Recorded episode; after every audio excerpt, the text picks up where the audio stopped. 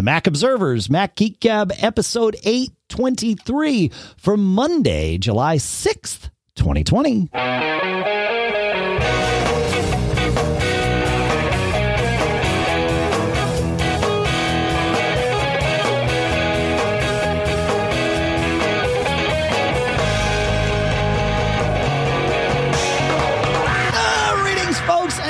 Welcome to the Mac Observers Mac Geek Gab, the show where you send in your questions, your tips, your cool stuff found. We answer your questions, your and well, we don't answer your tips. I mean, sometimes we do, but usually we just share your tips and your cool stuff found with perhaps some context because the goal is for all of us, and that's us included, uh, to learn at least five new things every single time we get together.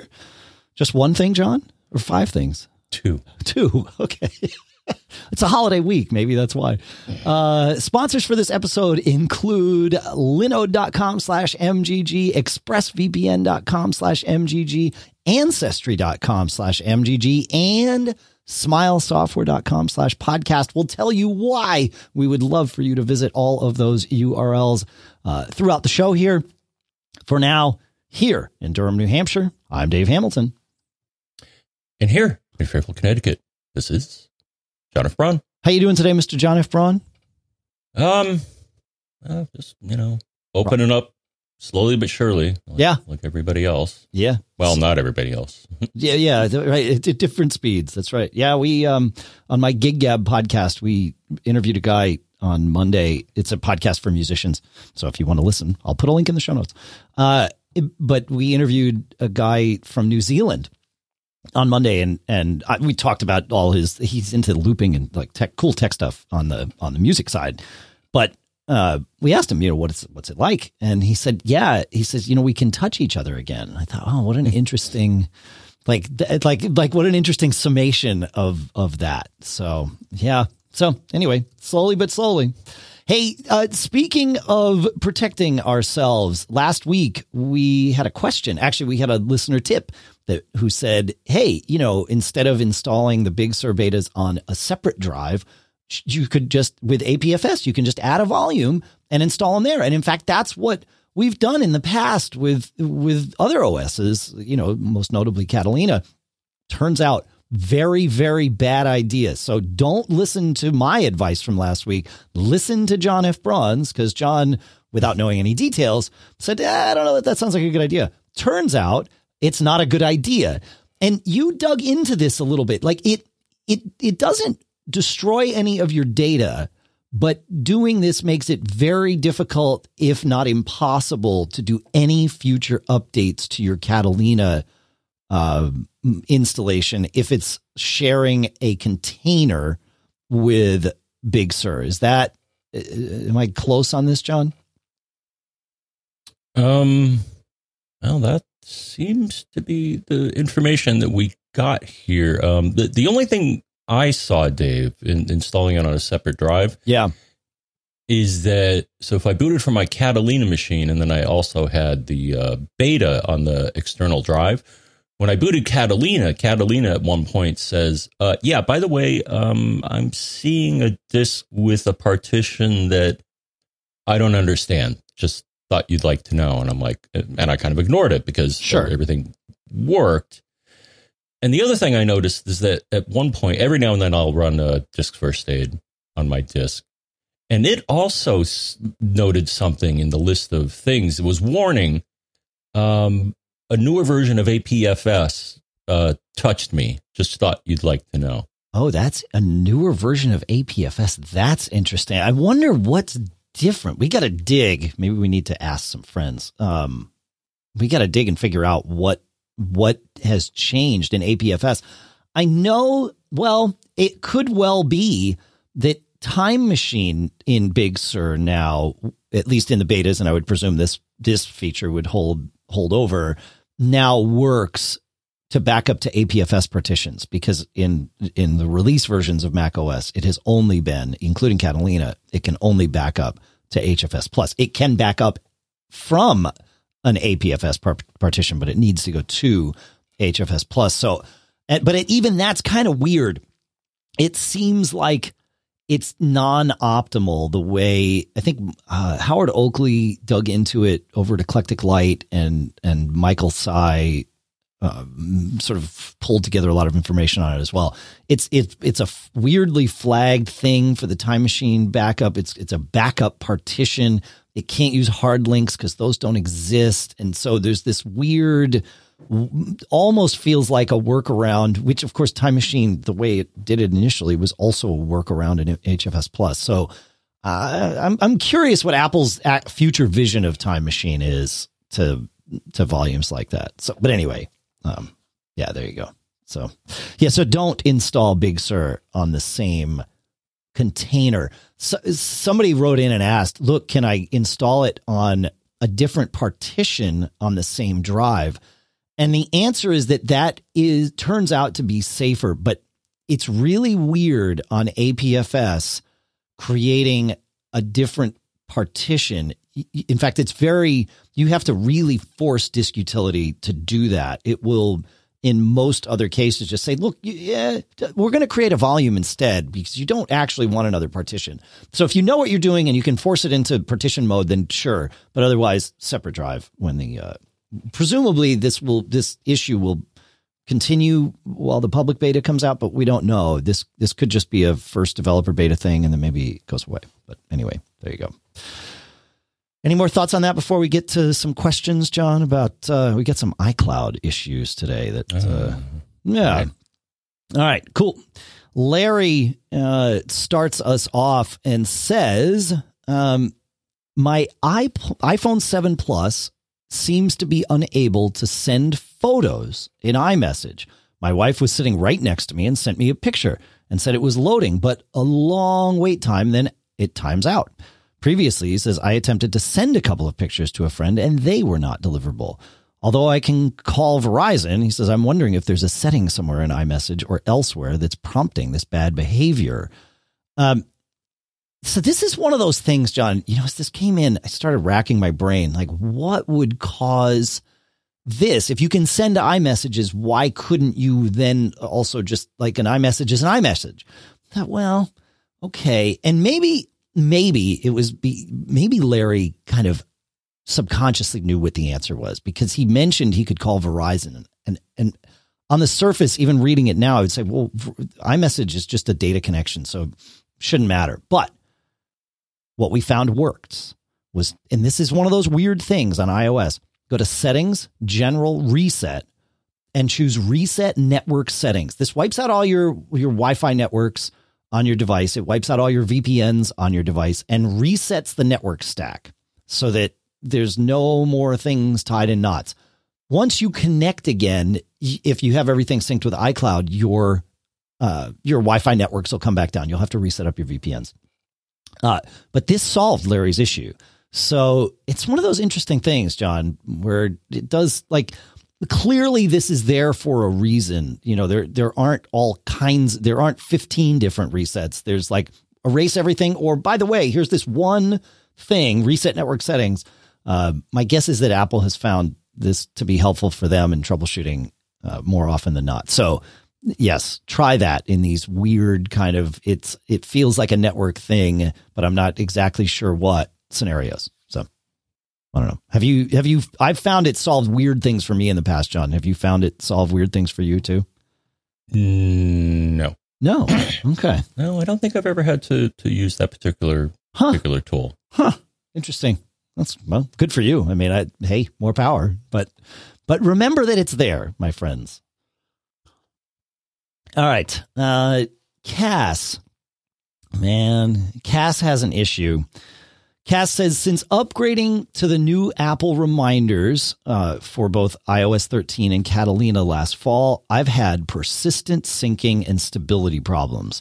With iCloud reminders syncing enabled, the associated process Remind D on my Mac keeps using 100% CPU all the time. Makes my Mac run hot and slow, even after waiting for an hour, this persists as well as the syncing problems. The only workaround I've found is to permanently disable reminder syncing and not use Apple reminders, both on Mac and on iOS. This at least avoids the Mac getting stuck in a sync loop and Remind D from hogging my CPU. On iOS, battery life seems affected by having reminders syncing enabled. Reminders data syncing does not work properly in either direction, not on my Mac and not on iOS. Syncing is completely stuck on some old iCloud data. Any changes, including deletion, are repeatedly and almost immediately overwritten by outdated data. There is also a shared reminders list from which I cannot reliably unsubscribe. Using the iCloud.com web interface, I've also been unable to flush out the old data reliably or unsubscribe from the shared lists. Web searching has turned up only a few mentions of this problem, so it does not seem to be widespread. They suggested turning it on and off again, iCloud log out and log in, turning reminders syncing on and off. I tried this, he says, but it did not change anything, even after repeated tries. I found one mention where the problem uh, did not persist if an empty new iCloud account was used, pointing in the direction of something being faulty about one's iCloud account. And he lists all of the things he tried, including a safe boot and force quitting this process and all of this. So it, it and I will uh, I will say that in troubleshooting this, John, I now have this problem. So I, I think it's more widespread than we might think. Back in the fall, iCloud has always allowed two ways of accessing your calendars and therefore also your reminders. Number one is through whatever syncing mechanism iCloud uses. Uh, also, you can use the uh, publicly, you know, web standard CalDAV protocol, which was developed by uh, by Apple. It was actually one guy, this guy Red Dutta, led the team. But anyway, it was, a standard, but it's it is a standard now. And as with standards, everybody implements it a little bit differently. But you know, that's how that goes. Um, when they changed the new reminders paradigm in the fall, which allowed some new features to be used and all of that, they sort of broke the the connection there. So while you can still sync with Apple's servers using CalDAV, whatever you're doing there does not match to what iCloud syncs. So it's almost like you can store two completely different sets of data that are never shared on Apple's servers anymore. But in that transition, some things were left on one side and some things were left on the other. And it appears some things were left in the middle. And it's this middle stuff that seems to be the problem because I primarily use BusyCal to do all of my calendaring and it um, it will read from your local reminders database if so if you want to use apple's reminders but it's limited. You can't do recurring things the way that you would want. So i've just stuck with caldav over there. But that means i cannot use the reminders app to see that same data and i'm okay with that. That's fine um, when it but but when that split happened now i have new data on the reminders side and turning on reminders syncing started causing this exact problem. In fact before we recorded the show i noticed this computer here in the studio also had the remind d process running at 100% and i thought well you know recording audio and video and streaming video and all that stuff maybe not uh, the best thing. So uh, I I just turned off. I went into iCloud settings and, and turned it off. Uh, what we have found, though, Cass has gotten to the other side of this, which is good.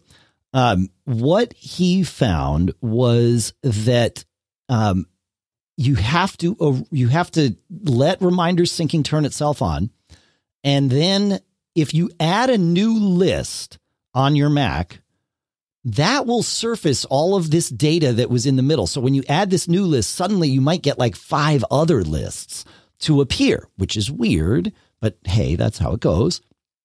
And then you can't just delete those lists. You have to go into those lists and delete the content. So select all of the reminders in each list, delete them, then you can go and delete the list. And then the, the next time you add a new list, it won't come back. So it's this, this is a mess. This is not what users should have to do, uh, but it is what we have to do. Um, at least until Apple can solve this problem, and I don't know what that what their solution looks like. Unfortunately, you the only thing you can do on iCloud.com with reminders, John, is see your existing lists and manipulate them, but you cannot add a new list on iCloud.com. So I can't tell whether these, you know, middle lists exist. I think they exist locally in the iCloud cache or whatever that is. But I've tried removing what I think are the iCloud caches, much against the any advice you'll read anywhere. Um, but I've tried removing those and they still come back. So they're they're either somewhere else or they're coming from iCloud. But I don't think they are because I've never once seen them make it to iCloud. Um, I do have one machine, my machine in the office, that appears to be on the other side of this now, in that I can add new lists. They appear on iCloud, which they which they won't if you have any of this like middle ground syncing issue. So it's it's add a new list on your Mac and also on your phone because as soon as I did it on my phone and my iPad, I saw these these mystery things. So add a new list, let the mystery show up, go in, erase the contents of these these not mystery lists. I mean, you'll you'll recognize them. It's your old data. Erase that, then erase the list and erase do that until you get everything and then add a new list to test to see if there's more data in the middle, because sometimes there is. So it's a mess, John, but we can get there together. We will, we will get there. So it, it, it there is an iCloud of uncertainty, my friend. I don't know. Sorry. I can't help myself sometimes. Any thoughts on this? I, I, my guess is you're not, I don't know. Maybe you, maybe you are experiencing this problem. I actually don't use, for whatever reason, I, I never enable reminders via iCloud. Okay. Okay. That makes sense. Then, just, then just don't use it. Sure. Um, I did see references to this problem, though, where, um, yeah, people would say remind D. yeah. It's just churning. Some people say, well, yeah, it'll do that for a while and then it, it'll stop. It's doing some databasey stuff or syncy stuff. Or, well, the other case here is that, well, it doesn't. I mean, it doesn't kill stop. the process off, but yeah. that yeah. That's going to break something else. My feeling is, and we saw this back in the old days with .Mac when that first syncing, you know, came around, is that there's usually when you when you're talking about a Mac and iCloud, or I mean an iOS device and iCloud too, but there's usually three copies of your data involved in a syncing operation. There's the one in iCloud that you can see and use. There's the one on your Mac that you can see and use. And then there's a middle set that your Mac uses to compare and and contrast and do you know um, any any conflict resolution on or whatever. And I think it's that middle set on our Macs that is messed up here for for lack of a better term. I wonder actually this would be a good test to set up a new Mac or even just a new user account, sign it into the same iCloud account but fresh user account, right? This way we could totally isolate where the issue is. So I don't know. That's any more thoughts on this, John? Trying to remember. We had someone tell us about an iCloud tool. Yeah. I'm trying to remember what it is to uh they'll kind of look at your iCloud stuff and give you a summary and tell you how everything's working, though I don't recall what it is off the top of my head. yeah. All right. Well, if anybody comes up with it, feedback at macgeekgab.com is where we love to hear from you. Yep. You heard them right, folks. Feedback at macgeekgab.com. No, it is. It's feedback at macgeekgab.com. Unless you happen to be here at live.macgeekgab.com when we're recording the show, because then you could be like Kiwi Graham, who just asked, I thought BusyCal works okay with the new reminders. So it does. You can, if you have uh, reminders on your Mac in iCloud, BusyCal will see them. It will take advantage of iCloud syncing. BusyCal won't do the syncing itself, but it will populate and read from and change the iCloud, the local iCloud database, and then your iCloud syncing sort of takes care of it from there, which is great. I, when this first came out, there were several features. I like to do recurring reminders that trigger from other things that that is possible with CalDAV that at least initially was not possible with iCloud's reminders. So I was going to lose some functionality uh, that I sort of rely on in my workflow. So I thought, well, it's fine. I, I live in BusyCal most of the time anyway. I don't need Apple's reminders. So that's kind of why I had just ignored it until Cass's question came in. And then, and then of course I, I unleashed a world of hurt upon myself. But but now, John, I am like committed to making sure that I get to the other side of this, whatever it takes. Um, Paul Franz says deleting the contents of the list on the back end is probably the solution. Maybe if the if the list exists on the back end, and by back end I'm interpreting that as iCloud. I'm not convinced the list does exist on the back end, man. I, I think it I think it's only local on all of my devices. But the only way to test that is, you know, I have that iPhone 8, uh, sorry, iPhone SE that I think I just set up fresh. I don't I but it is logged into my iCloud account, so I should be able to launch reminders there and add a new list and see if the the list populates with the with the ghost data. And if it does, then we know the answer. We know it lives on iCloud and it doesn't just live locally. I will test this, but not right now because I've got a thing I'm doing here, John. So we should keep doing this thing. All right. Mm-hmm. Uh, I guess that because we spent 11 minutes on that one. Uh, Patrick has a great question that I will find here while I'm busy vamping. Where the heck is it? There it is.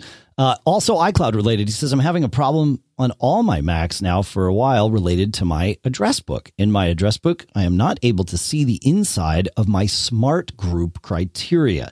If I try to create a new uh, smart group or edit an old one, it is not possible to see any of the criteria. I've tried the following. I've deleted the preference files. I've deleted cache files.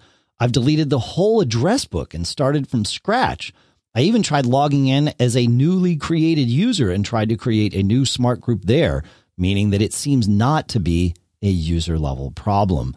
This all started when I initially upgraded to High Sierra, and uh, he says now all my machines are running Mojave. The problem seems to be purely graphical in the Contacts app. The existing smart groups all work fine. And if I, as he uses, as the term he uses is blind tab. So knowing how the interface works, he can tab through uh, as though it's going through. And he says, I can change my criteria this way. Uh, and even as I'm doing it, he says, I'm able to make things visible but I'm not willing to step through my criteria blindly for the rest of my life this way. Although my guess is if you used accessibility, you could probably get it to tell you what you're not seeing, right? I mean, that's literally what that's made for. So, like, it, obviously not the way it's supposed to work, but this could be a workaround. So, I will say I've had this issue that you are describing. I've also had the other one uh, where in the contacts app, I couldn't edit the distribution list of a group, smart or otherwise. So if you add, you know, five people to a, a group, like there's one that I, I seem to have to edit all the time, and it's the one for one of the bands that I'm in we you know we have an email list because one of the guys doesn't have a smartphone and so we can't use slack for that band which is just weird. But anyway hey you know to, to each our own i suppose. Uh, we can't text him either which is you know frustrating at times. But anyway um, the you know we so we use an email list and for whatever reason the the, the preferred email address of people changes uh, over time. I guess that's sort of normal and so I want to go in and, and once you create a group in address book, you can highlight the group and go to the edit menu. I think it's the edit menu and choose edit distribution list. And what that shows you is all the email addresses of each person. And then you click on the one that you want it to use when you type, like this band's name is Fling. So I named the group Fling. And it, when I type Fling, it, it expands out to all of the email addresses that I wanted to use. Could not edit that distribution list to save my life. It was using it, but I could not get there. I would open the window and it was blank, just like what Patrick's talking about here. 10 dot, I believe 5.4 fixed this problem for me on all of my Macs. So, but it, it existed all through Mojave, or at least through the later builds of Mojave and, and certainly into the initial builds of Catalina. So there's, there's, you've got a, you're, you're dealing with an issue that is only solvable by while either downgrading or upgrading, in my experience. Maybe somebody else will, will know the difference. I don't know. So, thoughts, Mr. Braun? Mm, All right. It's Sunday morning, which means uh, people near you are going to ride their loud vehicles by your home. Oh, yeah. I think I just heard a scooter go by. Ah, is that what that was? Okay, cool. Yeah. Uh, yes. All right. Dolores brings us to uh, another iCloud-ish question. Uh, let's see. I was wondering if you could help me with a problem on my dad's notes. He said he did not accidentally delete his notes, but just uh, opened up the notes folder on his phone one day to discover them missing.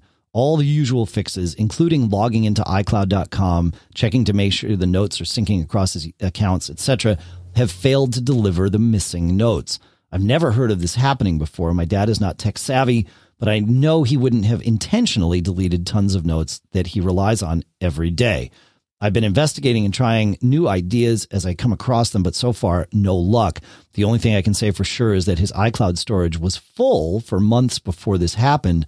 He has since bought more space, uh, but obviously that didn't solve the problem. So, yeah, the I mean, we'll never know how they got deleted.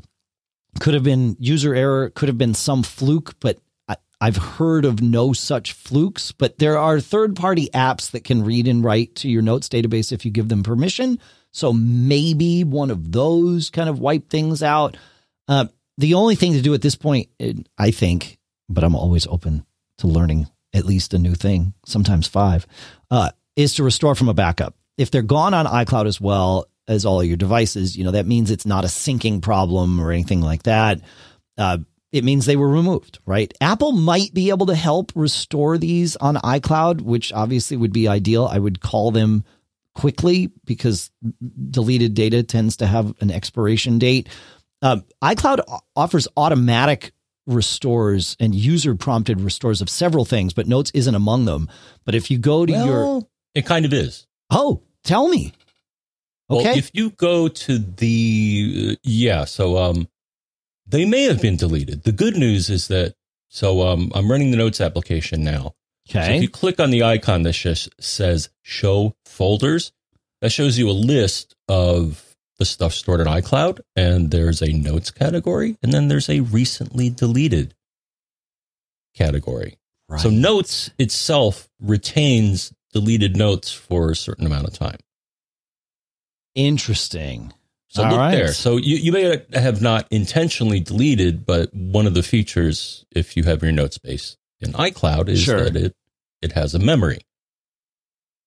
Um, Interesting. And I think, and I think, as you pointed out, iCloud also. So if you go to iCloud on the web and you go to account settings, um, let me look here.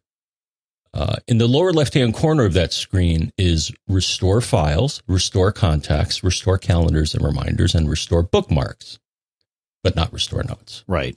Because right. the feature is kind of built into notes. God. Now, the other thing is that you can say restore files, and then it'll give you a list of recently deleted iCloud files. Now, I don't know if, though, I don't think that's that's the right way to do this. Okay. Okay.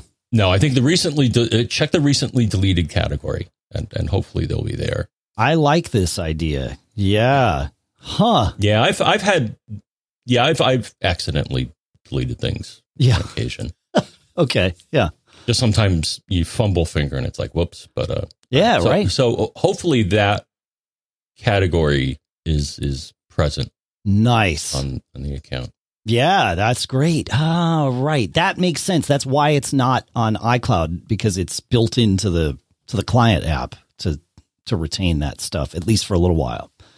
Very good. Uh, let's see. There's a couple of things from the uh, from the chat room here.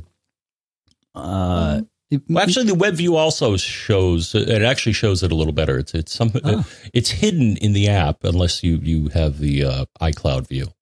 Oh, but, uh, how do you get the iCloud view in the app? Well, there's a, a, you can either go to the view menu and oh, okay. say the view as gallery. Yep. The thing is, normally you just see your notes. You may not see the the the sidebar that lists the recently deleted category. Oh, I see what you're saying. If you're not looking at, yeah, if you don't have that sidebar up, you wouldn't necessarily see that category. You wouldn't see that category. Got it. Right. Got it. But, okay. Um, but the web view, um, uh, I guess, defaults to showing that sidebar. Mm, so, Oh, so that might be an easier slash better way to do it. Just get to the web view and, and restore from there. Very cool. Somebody else says, please recommend iMazing so uh, no one gets caught. Agreed. I, I love iMazing and it, it allows you to store these local backups and do them automatically, even over Wi-Fi. right, right. Right, you know, and then and then you can granularly restore, you know, just your notes, or even I think you can even see them right in the in the iMazing interface. So yeah, cool. Uh, all right. I would love to take, um, we have some cool stuff found coming up, some great cool stuff found coming up. We have some great sponsors coming up. And so I would love to take a minute right now, if it's okay with you, Mr. Braun, and talk about our first two sponsors. Fantastic. All right. Look, I know a lot of us employ, you know, private browsing or incognito mode in our browsers to make sure that whatever we're doing there is sort of, you know, kept from prying eyes. Well, you know, the thing is that private browsing slash incognito mode doesn't really hide your activity. It doesn't matter what mode you use or how many times you clear your browsing history. Your ISP, your internet service provider, can still see every single website you visited. And that's why, yet another reason, why our sponsor, ExpressVPN, is a great thing to use even if you're still at home. Doesn't matter if you get your internet from Verizon or Comcast or Opt Online. It, it doesn't matter. ISPs in the US can legally sell our information to ad companies. Not good. ExpressVPN reroutes our internet connection through ExpressVPN secure servers so that our ISPs can't see the sites we visit. And because of the way ExpressVPN has built their trusted servers up, it's actually really cool. They the servers can't store your data. They're all run from like RAM disks and and when you turn off the server, there's nothing left. There's no history or anything. It just comes back up. I, I love the way ExpressVPN works because it's so simple. It's one click and it's on and it stays on. Like that's it's huge. And you you can go in like if you want to get geeky, you can go into your browser and have it only affect certain apps so that you know maybe your email isn't going through your VPN and your browser is like it, you get to configure it any way you want. You got to check it out and you can protect your online activity today with the VPN rated number 1 by CNET and Wired. We have an exclusive link for you expressvpn.com/mgg where you can get an extra 3 months free on your one year package. That's E-X-P-R-E-S-S-V-P-N dot com slash M-G-G. Our thanks to ExpressVPN for sponsoring this episode. Have your grandparents done something cool that you know about? I've mentioned on the show before that my grandparents, uh, my grandfather in particular, is the one who invented those oval shaped binocular viewing machines that you see at, you know, tourist traps all over the country when we can travel again. You'll see them. Trust me, they're there. You've seen them before. Well, what about your grandparents' grandparents? Who were they? Like all of that stuff. You know, it's been more than 75 years since World War II. And you can find out all this information at ancestry.com slash mgg because your family's probably got a ton of stories and you can use this data to sort of piece together your family's past. It's very very cool what they're doing over there. And they've dug in. They even have this cool thing where they've got a us draft card collection from world war ii with over 36 million draft cards. And it's cool to see these things with their handwriting on them i mean it's just pieces of history. And it's fun you can just go and browse through. It very very cool. So you've got to check it out and you might even be able to find the draft card of one of your family members there I know it's really cool, and it shows things like home address and their physical description and all that stuff that was filled out on those draft cards back way back when. So you can find and honor your ancestors who served in World War II. You can get a new take on your ancestors' World War II experience, and you can just discover things about your family. In fact, discover your untold stories and more by heading to our URL, which is ancestry.com slash MGG. Start discovering your stories today. Again, it's ancestry.com slash MGG. Our thanks to Ancestry for doing this cool stuff and sponsoring this episode. All right, Mr. Braun, let's go to our cool stuff found. Ronald uh, tells us about two he says, I discovered a clipboard manager called Paste at pasteapp.io. He says it's visual, easy to access, and get to saved clips as well as easy to customize. It's not free, but it's not expensive at $9.99 per year, or there's a monthly price as well. He says, the best one I've found, and I've tried many. Number two, he says, as for PDF handling, if you're saving academic papers, ReadCube Papers at papersapp.com does a great job of syncing across devices and platforms, gets all of the paper metadata, and can export citations as well. It's not for all, he says, but if you're into this sort of thing, it's a good deal at somewhere between three and five bucks a month, probably monthly versus annual pricing. So thanks, Ron. That's great. Pretty cool. Thoughts on either of those, John, before we move on to Carlos here? Ah, moving on. Moving on. Carlos brings us back in show 819. We were talking about encrypting files. And Carlos says, I thought I'd mention one of my favorite tools that makes my life easier in this area, and it's Cryptomator at cryptomator.org. It started as open source and is still donationware on macOS, but if you want it for iOS, it's $9 on the iOS App Store. Cryptomator is is it's sort of it's built you can do a lot of different things with it, but it's built for cloud storage so that you can encrypt something and then put it up on the cloud and know that your data is you know encrypted regardless of of what's happening there. Um, and they they have um, integration with things like uh, cyberduck which is an ftp client. So it can automatically look inside these cryptomator archives uh, which is pretty cool. Uh, so we'll uh, we'll put a link to that in the show notes. I i like i like this stuff. So Thanks, Carlos. Did you check out Cryptomator, John? No, I took a peek at it. Yeah. uh, uh, cool. It's it's cross platform, so uh, right, which was the uh, desire of, of person wanting this. So that's right. That's nice. Cool. You want to take us uh, to a new thing uh, you found this week? Yeah. So we, we got a, a well, if you either run the Fing desktop um, you may have gotten a notification that, hey, they just came out with version 2.0, which is really neat. Um, and so, what's in 2.0? You may be asking. And um, so, there's two things. So, one is they include a bunch of free tools that you can probably find elsewhere, but hey, it's nice to have them in here too. So, ping, port scan, DNS lookup, traceroute, wake on LAN, DHCP, DHCP discovery, and a Wi Fi scan. So, um, they're, so they're in there. And then they have some premium features. I wonder where they got that idea from.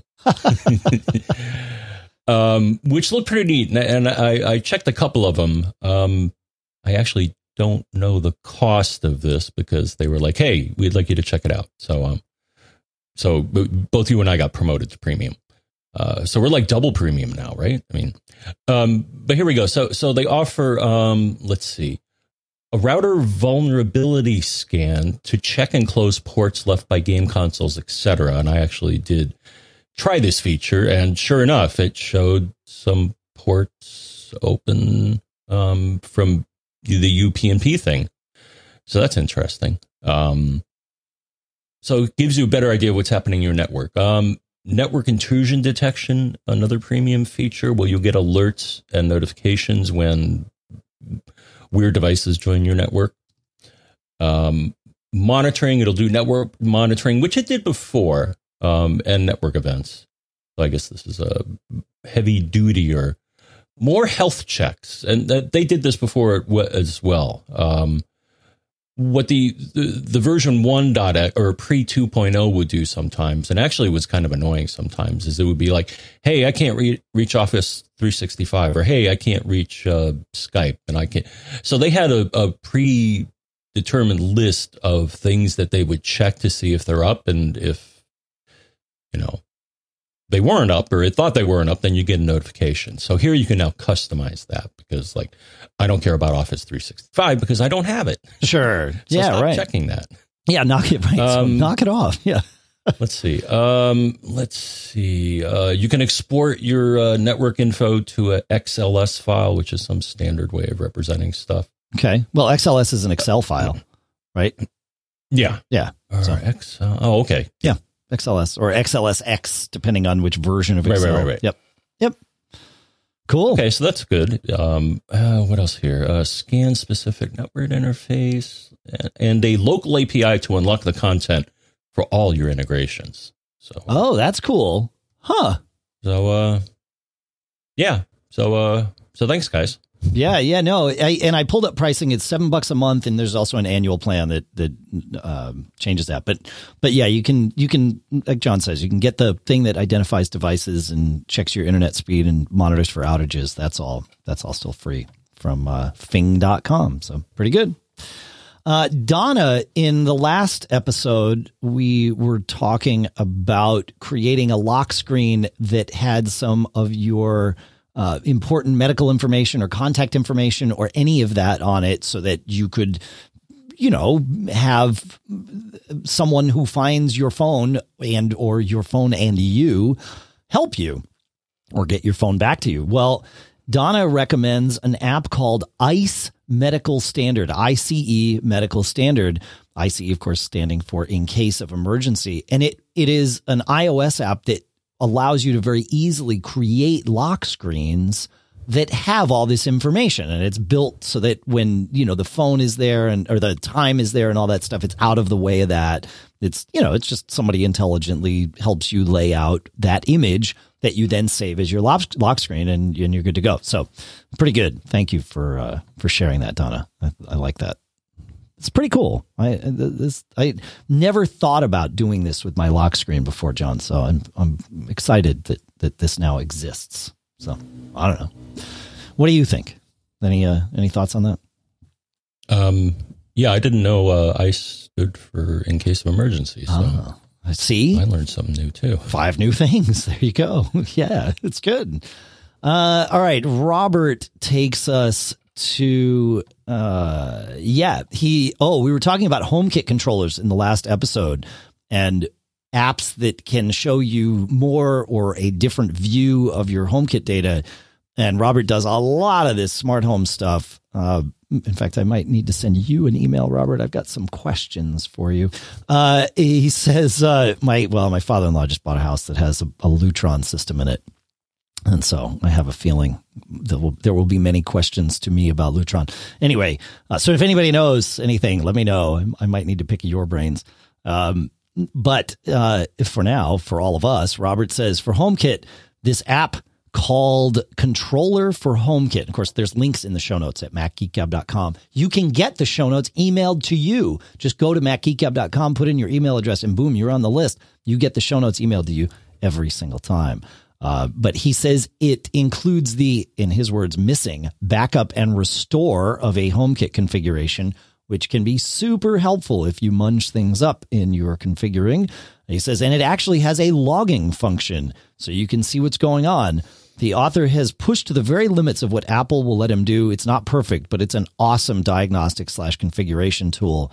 Not the best user interface, he says, but really a great utility. And then another app called Home Plus 4. Uh, he says is a great alternative to the Apple Home app for seeing hidden data and features of devices and programming automations.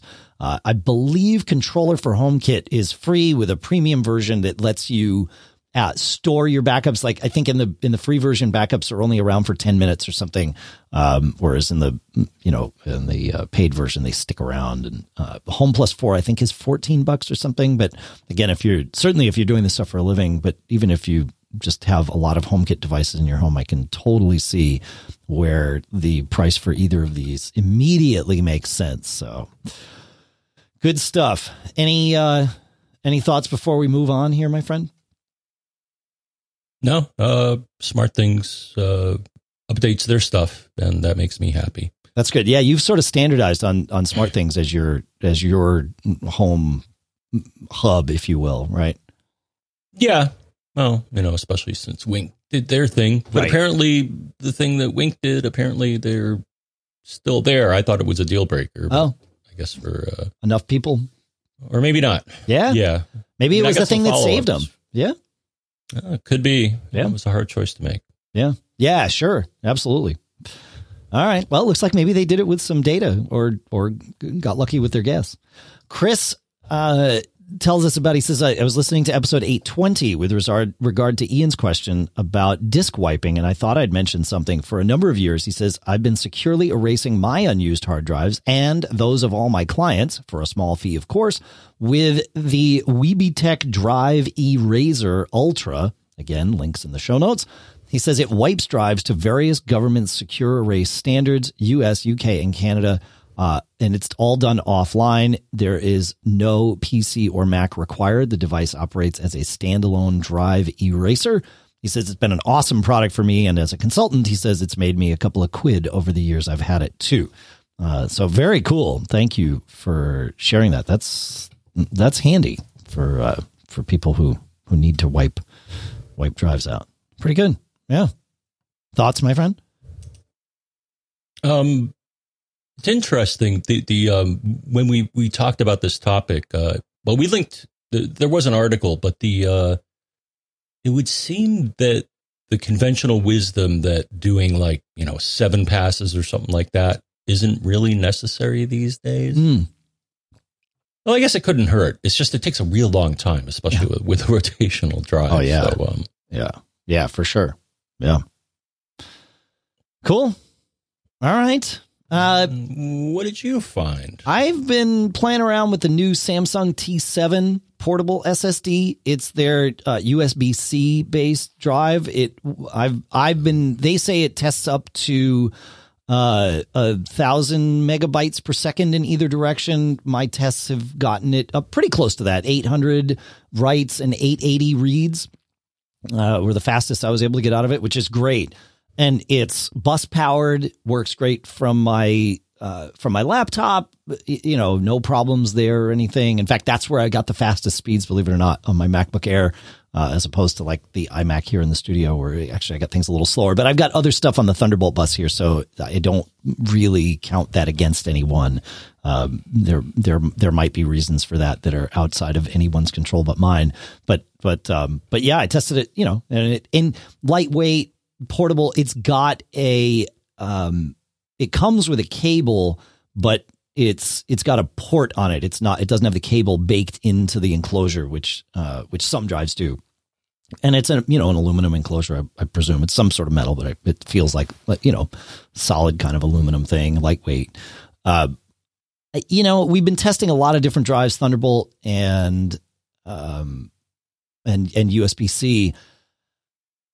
Thunderbolt drives are great because you can get that, you know, especially if you've got an NVMe drive, you can get up to, you know, whatever, uh, you know, 2,500 megabytes a second or something uh, on a, you know, on a single drive, which is awesome. But it, you know, the, it comes with power requirements. It comes with the fact that it ends the bus. Uh, you know, they're not pass through devices. So it's not necessarily the Thunderbolt drives are not necessarily for everyone. If you need them, then they are for you for sure.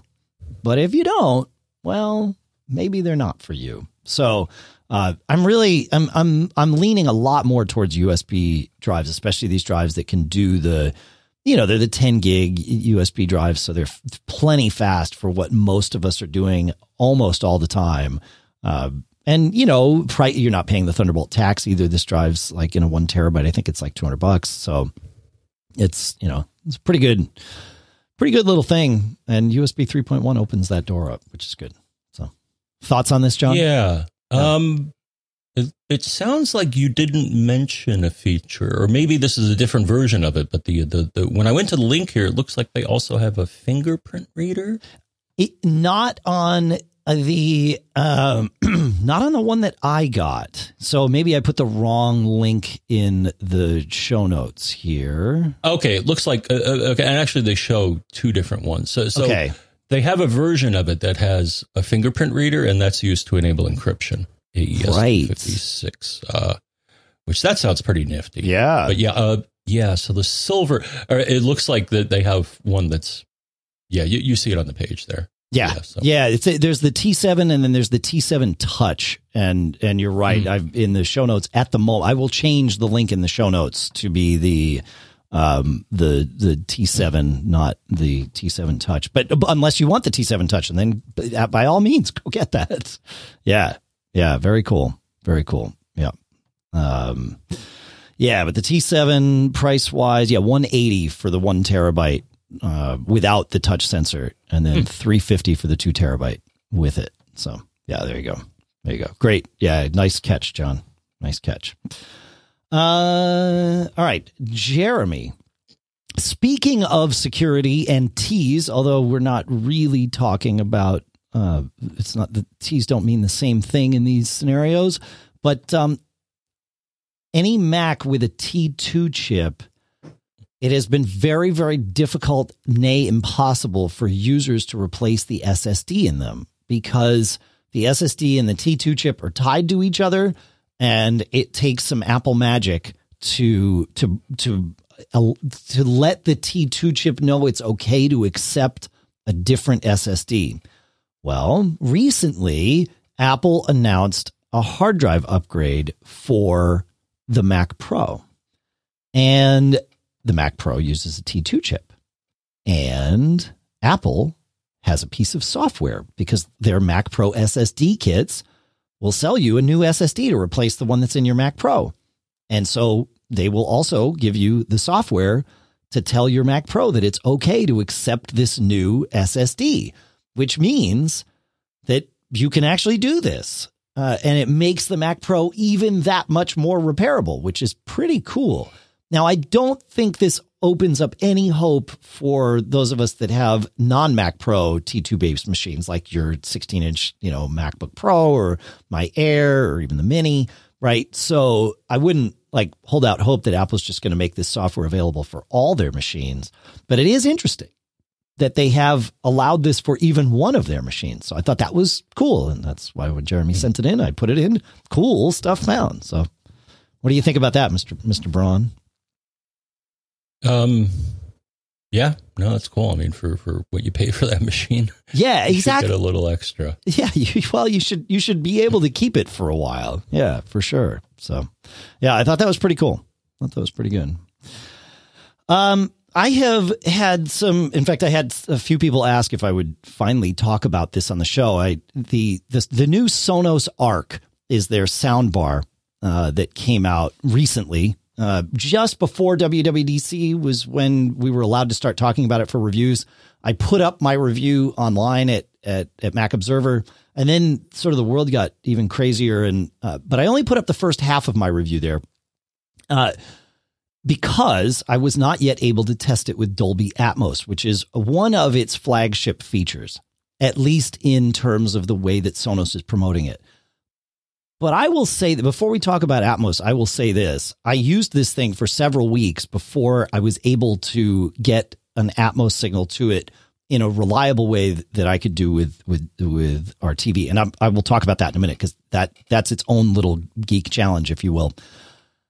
This speaker is the most immersive speaker I've ever tested in the living room from Sonos or from anybody else it's it's it's a wider speaker than they've ever made before, and that helps. But it's also got you know it's got more speakers in it, uh, more drivers in it. It's got drivers that again because it's got Atmos support that aim up as well as out. It tunes to your room, and it it's really smart about bouncing sound around. For the first week that we tested it, we didn't hook it up to a subwoofer or rear speakers or anything and we never missed having those despite having had them, you know, the day before. They did a really nice job with this speaker. It's not inexpensive. It is their pro level or their premium level, I should say, not pro level, but because it, you don't need to be a pro to install this. It's just like any other Sonos speaker. You sort of plug it in and, and you're, you're done. Um, but it's 800 bucks, 799 US. Really wide sound stage. Our living room has us sitting about 15 feet back from the TV which is quite a ways back. And so some sound bars, by the time the sound gets to us, it just feels like this, you know, mono tunnel thing. Not at all the case with the Sonos Arc. It really kind of surrounded us with sound, even though it was all coming from straight in front of us. Clear sound, full, rich low end without a subwoofer. It sounds even better with a subwoofer, of course. Uh, but, uh, and it and and the surround gets even better when you have rear speakers behind you but really immersive um, and you know, nowadays we're watching a lot of stuff at home that we would otherwise be going out to see. uh, you know, the the additional expense of of a premium soundbar like this kind of makes a lot of sense. So I I'm I've been loving this thing. It really is my favorite speaker we've ever had in the living room, and and we're blessed. We get to test a lot of different things. So, uh, so there you go. And you know it it they they are leaving the beam in which is their their its predecessor. I don't want to say it's not wasn't their first soundbar, but it's their predecessor or the the Arc's predecessor. They're leaving the beam in the product line uh, as the sort of entry level one. And I'll say the that beam has served our living room very very well for several years. So no complaints at all. This is most definitely a step up. Step up. Now, John, where it gets interesting is Dolby Atmos. Uh, I will cut to the chase because I'm going to wind up talking about a couple other products here and, and say that yes, with Atmos support, the Arc certainly delivers that Atmos experience with sound bouncing above you and all of that. But quite frankly, the difference is subtle because the Arc is doing so much work that even with a 5.1 signal, it's still trying its best to extract out things that it thinks should, you know, bounce around and create that immersion. That the difference between an Atmos signal and a 5.1 signal, it's there for sure. And if you're watching the right movie, like Hitman's Bodyguard was awesome with, you know, the, all of, because there's so many car chase scenes and crazy things like that. Like things like that, you will get there. But even if you don't or can't get Atmos to this thing, and it's a trick right now, uh, you, you're still going to get the experience of that immersion in the in the Sonos Arc. So now, in terms of getting Atmos to a device like this, it's got an HDMI eARC input. And what that means is it's getting its sound from an audio return channel. That's what ARC stands for um, in HDMI land, audio return channel. You need a switch box that is capable of sending Atmos sound, which is 7.1, 7 regular speakers, 0.1 subwoofer. That's what that means. 5.1 means five regular speakers. That'd be center, center left, right, and then rear, left, and right. That's five. And then the sub is 0.1 with Atmos, you're adding the, you know, the up and, and down speakers. I think that's what it adds. Um, it's, or maybe it's two ups. I can't remember, but it, you know, it's adding two more to that. You need to have a switch box that will take the HDMI signal and break out the 7.1 sound and send that in the you know arc or earc format and it, it'll take both depending on how whether you want to deal with compression or not. The only switch boxes that exist to do this are built into some but not most tvs i looked. Trust me. I tried all the different switch boxes that said you can oh yeah we'll do it. No problem. No you won't. They only exist in tvs and so with that, I thought, well, I got to test this thing. Naturally, John, I can't live without testing this thing properly. I'm supposed to be doing a review. So I reached out to my friends at LG because, as, as I understand, LG makes the best OLED screen. And I know that their current screens uh, support eARC out with Dolby Atmos. In fact, the LG uh, CX series TVs even will do Atmos from just their own built in soundbar. So I got one of these um, one of these TVs to to mess with. Holy cow! I like they were happy to send me one, probably because they knew that I was burying the lead, asking them to send me a TV just to be a switch box. And it works fine as a switch box. And it truly allowed me to test the the you know the Atmos features as I mentioned, right? But this TV is the perfect TV for us Apple people, John. And and I didn't I really didn't even know this until I opened the door. And I'm I, I, I need to talk to the folks at, at LG and and ask them, like, did you know that I was gonna find all these other features? Like you didn't tell me about these. This was interesting. Um it was setup was easy. We hooked up Ethernet, but we could have easily hooked up Wi-Fi. But what this TV has, I mean, first of all, let me not bury the lead that OLED screen, John, there, this is only a review unit, but uh, there is no way my family's going to let me not have this TV in our living room. We get the 65 inch. We have a, a 60 pro. It, it, the it's I mean, we've seen OLED on our on our iPhones 10 and and and all of that, right? And and 11 Pro and and all and the 10 Max and you know all those. Um, it really makes a difference on the big screen, and the pricing has come down. Like this 65 inch screen is just a little over two grand, so it's not you know it's not like it's you, you know it's not like five years ago when it was you know you're going to spend five figures on a uh, you know on an OLED screen. So it's totally within you know the the realm of reasonability for what you're getting. So you are getting this screen, and the black's on it because it can turn the pixels off. So black is off. It's truly black. Um, the, the, yeah, I think that's that's the key with OLED. I think is that the contrast ratio. I think that that figure. Yeah, and that yeah, the, the the the darks are darker than.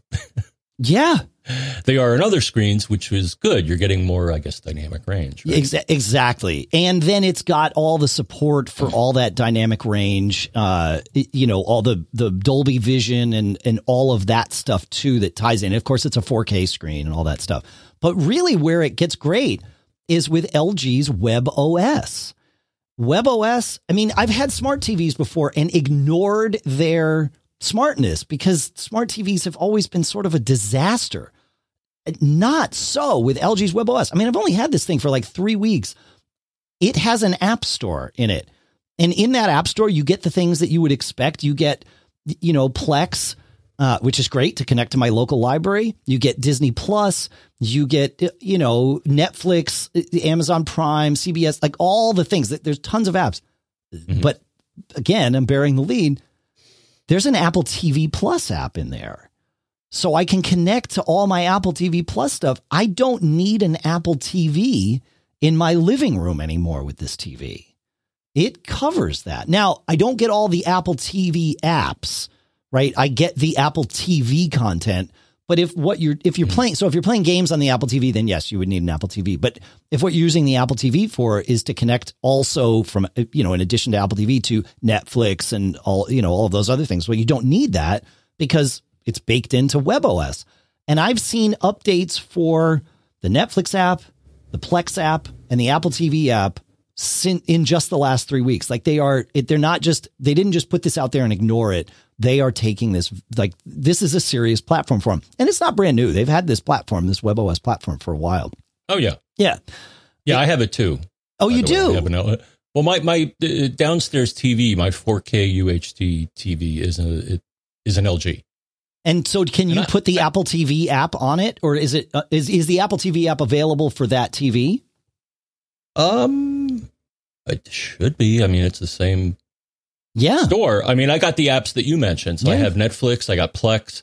You know, at first when I upgraded my TV and my uh, Blu-ray player, yeah, um, to 4K units, I was like, eh, you know, should I do the connected smart thing. Right, right. Both of those devices uh, will connect to the internet if you if you if you want them. If you let them, sure, yeah. And at first, I was like, you know, the privacy thing. Are they snooping on me? Are they, you, you know, right, looking at what I'm watching? And it's like, and at some point, you're just like, do I really care if they know what I'm watching?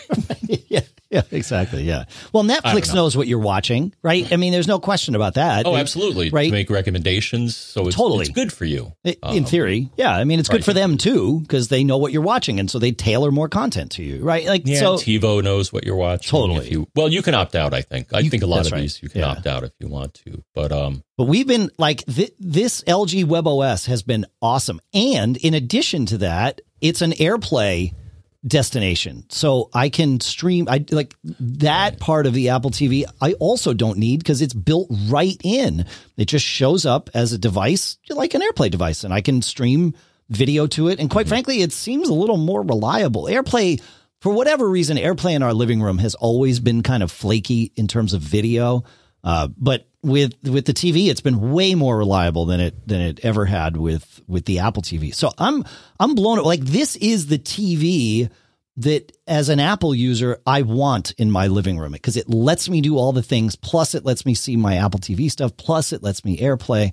Like they, the WebOS, they've done a fantastic job with it. And it's, it, I wouldn't say like if you're, I mean, if you're listening to the show, you're almost certainly an Apple household. But if you're not an Apple household, like it, it's it's not like this is exclusive to us Apple people. They've just built a wide platform that's really built to support everybody. I, I'm super impressed. So anyway, I wanted to share that too. So yeah, navigation I found was sometimes weird. Yep. Unless you know, like at one point I was like, well, how do I change this setting? And it wasn't clear to me from the icons on the TV. Yep.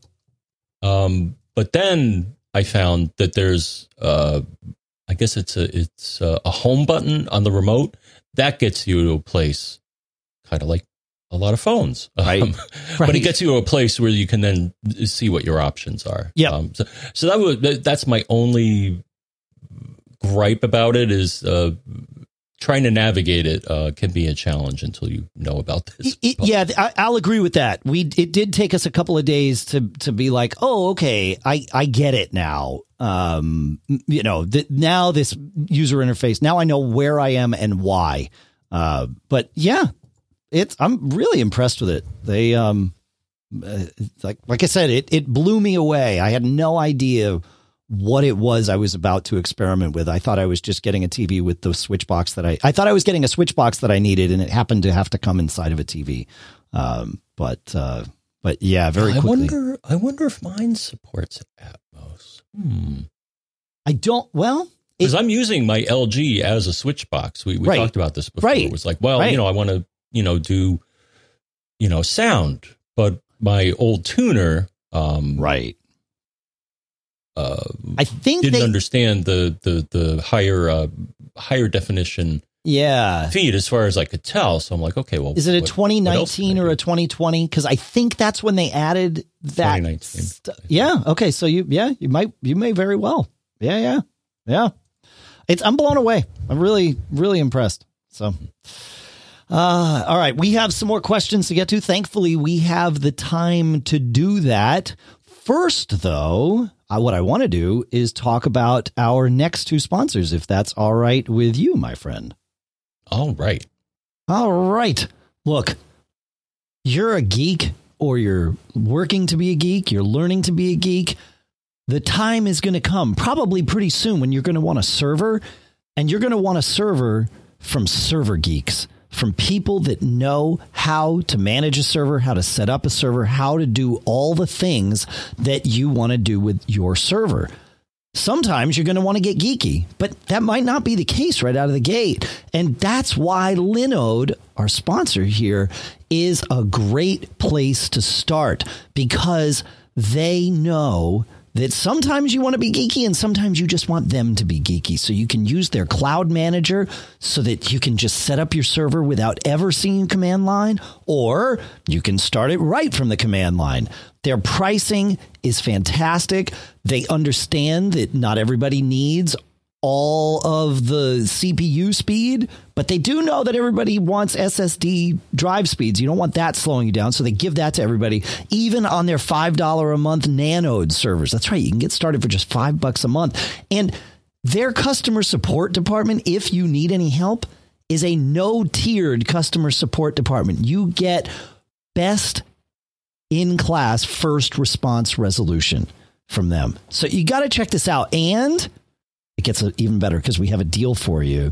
Just use our link, linode.com slash MGG to get signed up and you get a $20 credit instantly added to your account. Yep. You can use it for up to four months of a uh, Nanode server or apply it any way you want. Linode.com slash MGG. Our thanks to Linode for sponsoring this episode.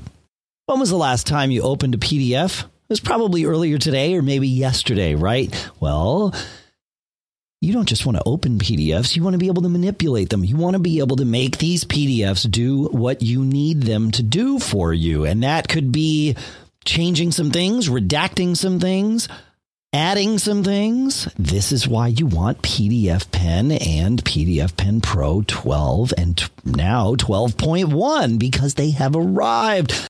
Our sponsor, Smile, of course, makes PDF Pen and really, it is the ultimate tool for editing PDFs on the Mac. And now they've added some features, including page label support in multiple formats for documents, Pro users can go a step further with the ability to add or edit page labels.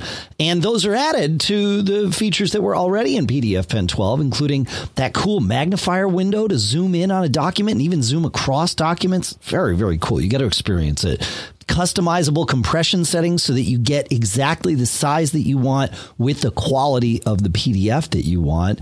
And they've got some uh, stationery with new paper colors, custom page designs, and of course, all the features that we've known and loved in PDF Pen for a long time, including one of my favorites, which is the ability to bulk redact text. So, you know, it's sending tax forms around. It's weird that it's July and it's that time of the year, but it is that time of the year. Well, you might not want your tax ID on everything.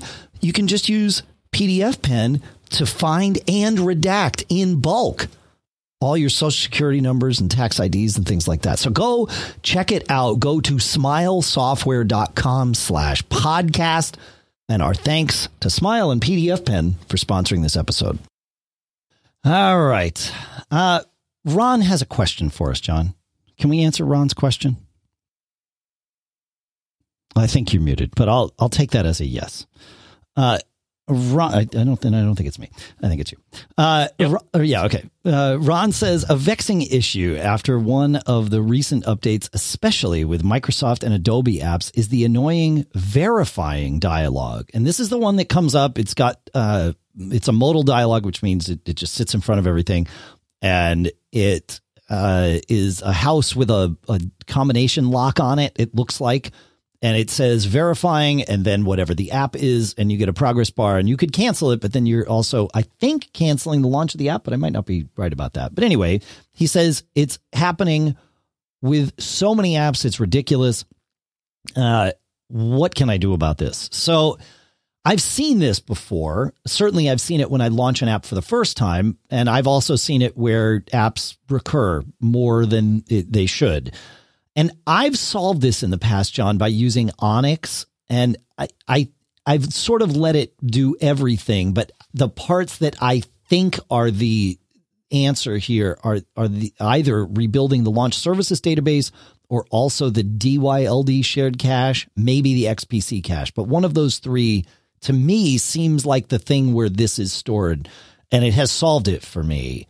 Uh, rebuilding the at least those three. Have you have you experienced this, and have, do you have any like any I've better run into ideas? this with I've run into this with some of my App Store apps. Okay, and sometimes it'll come up and say, "Oh, well, this app was purchased with a different iCloud account, or I need your credentials again." So it's it's doing some integrity checking, right? Um, I think. Uh, when I've had this happen and it would get through the verifying step, but then it would repeat the verifying step, sometimes I found deleting the app um, and oh, reinstalling interesting. it.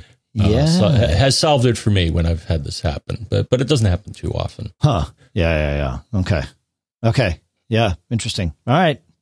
Well, hopefully, hopefully, one of those takes care of it. So, uh, Bill has uh, he he asks he says today I signed up for a trial Apple Music subscription.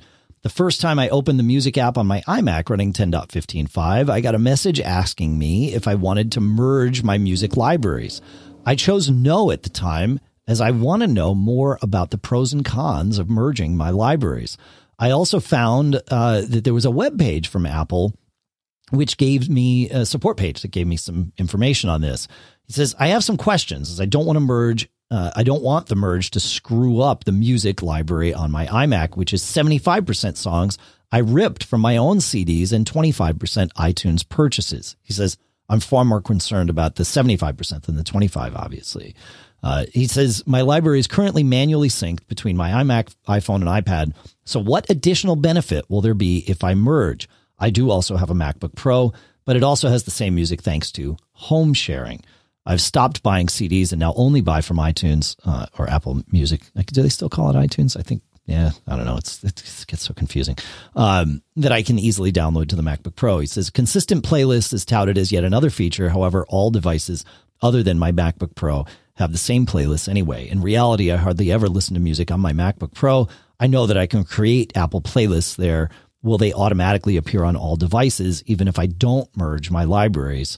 And uh, he says there's a warning that came with this that uh, that concerns me. He says if, if the warning says if you choose to replace the music library on your iPhone, iPad, or iPod Touch, the music files on this device are deleted. The original files are kept on the Mac you previously synced them from, and iTunes Store purchases are always available to download again.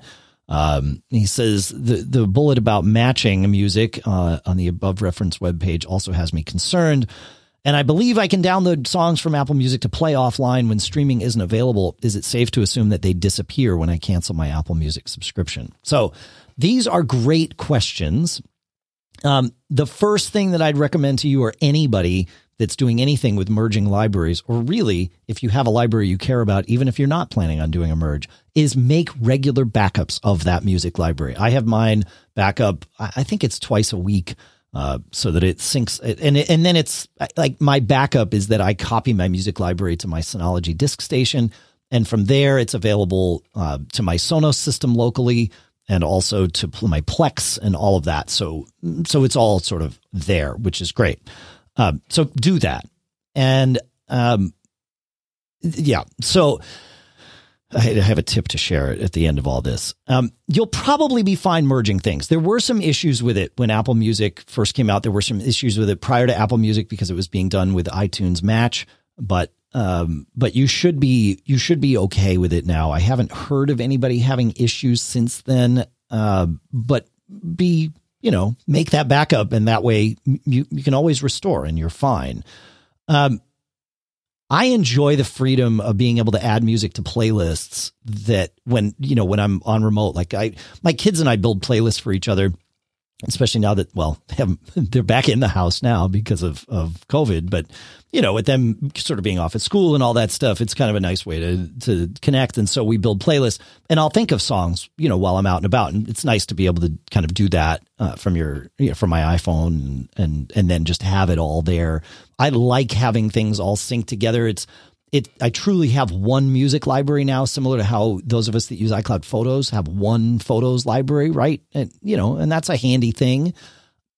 A big feature of Apple Music that kind of got missed in all of your questions, Bill, is that you get access to stream all of the music you don't own right? Like that's a big part of what you're paying for is the ability to stream basically anything or certainly anything that is in Apple Music and that can be great, you know, and and even fun for building these playlists and stuff with my kids because I know they have Apple Music too because we have a family subscription, so I can put stuff on there that I don't necessarily own, and off it goes, and and it's great, uh, works really really well. So, um, yeah, I wouldn't I wouldn't worry about it. And and with those songs, if you're they are able to be streamed offline if you're, you know, offline for any reason, including on an airplane, but it doesn't matter, you know, wherever you are. I think it's a 30-day timer. Your your device has to be able to log in once every 30 days to Apple Music, otherwise it expires you. Um, you, you know, and and it just renders those downloaded songs unplayable. Uh, they are in a DRM'd format if they're Apple Music songs. If they're your songs that you have synced down from Apple Music, they do not expire. Those are yours. So if you purchased them from iTunes or you ripped them on your own, no problem. So yeah, I I think it's a good thing. I don't know. Uh, do you still use Apple Music, John? Um, I never really did. Okay. Use any of Apple's. No, I got my library, um, which uh, hasn't changed much, but I have it on the uh, have it on my Synology and then broadcast it using DLNA, I think. Okay. And then um, play it through the HEOS. Actually, I'm oh, right. having problem with my HEOS. Oh no, these days. That's not good. Huh. Yeah, well, they, they have a special setup. Uh, yeah, I moved it, and when I plugged it in, it didn't join my network. So I'm like, oh, well, let's go through the setup again, and it's having problems connecting to my network. Huh. Maybe Fing is uh is oh doesn't like what it sees happening. Yeah, yeah, yeah, yeah. Huh. Um, the the one tip that I came up with is I when you're backing up your music library, you want to make sure you back up two things. If you store your music library on your boot drive, you only have one thing to back up, and that is home music music or If you're pre Catalina, it's home, music, iTunes.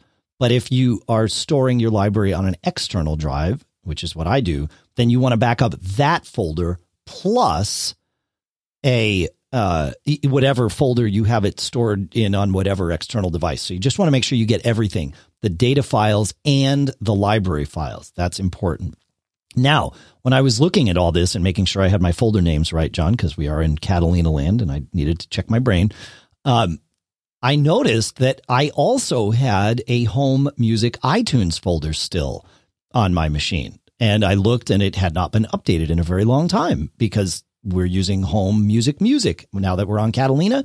And that folder had two gigs of data in it. Mostly it was iTunes artwork that was cached. So I jettisoned that uh, very happily and freed up two gigs of data. So maybe there's a hidden tip here, even for all of us that are already on Apple Music. For anybody storing music with Catalina or using music with Catalina, check that home folder, home music, and see if there's an iTunes folder in there. Go wipe that out. All right. Uh, yeah. Okay. Um, we have a couple of tips to share from recent episodes, John. And uh, the first comes in our forums at macgeekgab.com slash forums from listener Mike. We were talking about making sure you leave in the last episode uh, about how you, you could you should leave your Wi-Fi turned on on even on your desktop Macs, even on your Ethernet connected desktop Macs, so that you get the benefits of all of Apple's like handoff and continuity features and Apple Watch unlock and all of that. Well, the one potential issue, and we talked about it in the last episode, was making sure that your Ethernet connection is prioritized higher than your Wi Fi one because they're both going to have IP addresses and you want to make sure your traffic is going over Ethernet, even though Wi Fi is available. Well, Mike tells us, he says, uh, you recommended doing this. He says, however, if you're on a computer that stays put, i.e., non laptop systems, I would recommend additionally having the Wi Fi on, but not connected to any network. You'll still get all the continuity features benefit because Wi Fi is enabled, but without having that extra IP address because you're not connected to any network. You just have the Wi Fi chip and radio on. And so the way to do this, as Mike details, is to do two things. Open up network system preferences. First, uncheck the box that says ask to join new networks and then go to the advanced screen and uncheck your home Wi-Fi there so that it's not auto joining your home Wi-Fi every time it sees it. And that, and then turn your Wi-Fi off and back on because you're probably already going to be on your home Wi-Fi. So turn it off and back on. You got to hit apply there. Otherwise, none of these settings take effect. But once you do that, turn it off and back on. And now your Wi-Fi will just sit happily on. I have seen mine like you know, I use Bartender on my Mac and I hide the Wi-Fi icon unless it's it's te- it's doing something and then it comes back up. And so I have seen it come back up a couple times because it is doing its like searching for networks because I didn't uncheck everything. I only unchecked the, the networks that are local because I have probably a hundred networks in my Wi-Fi list because they're common to all my devices, and I didn't want to uncheck a hundred times. I didn't find a way to uncheck in bulk, so um, so that was the only annoyance. Is I occasionally see my wi- my Wi-Fi icon sort of cycle through, but but otherwise this this works perfectly fine. So thank you for that, Mike. It's good. Any any thoughts on that one, John? Before we uh, before no, we I'll on? have to. Uh no, I'm set up that way. I have Ethernet primary and then Wi-Fi on as well because I wanted to get the continuity feature. Right. But I am getting an IP address, yeah. which isn't really a problem. No. But um, yeah, but it's good to know how to take it a step further if you don't want Exactly. Yeah, exactly. Fighting with each other. Yeah, yeah. If you want to just avoid that. I do have one Mac that I really I just need to replace the cable. It's Lisa's iMac in the house the um it's one of those ethernet cables where the tab broke off so it can fall out of the back of her mac mini well but i just leave wi-fi on and then uh mm-hmm. i have fing tell me if that because i have my fing box on my network I have it alert me if the the Mac Mini at that MAC address, the MAC addresses of the Wi-Fi and Ethernet are different, so I have it alert me if that goes offline, and then I know to go just go plug it back in.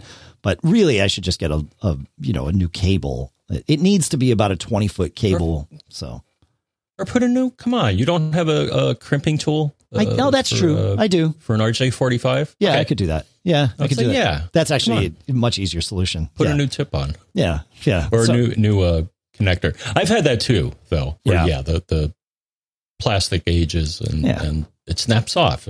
Right. Yep. So you're right, though. I should just crimp a new one on. That's a good point. Uh, lastly, before or, or duct tape, duct tape.